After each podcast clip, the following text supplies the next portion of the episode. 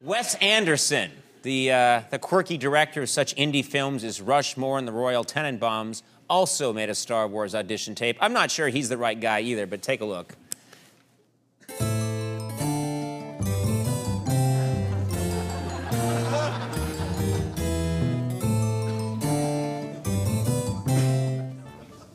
Let me be clear, Han Solo.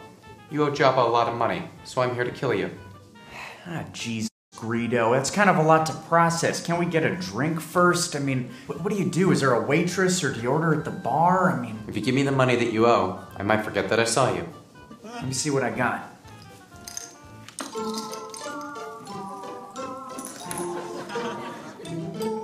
You know, I'm coming up short. Is there any way I can do this in installments or. That's not how this works. Jabba doesn't have time.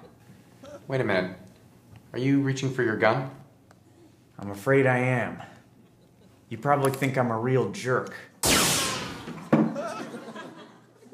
Sorry about the mess, kid.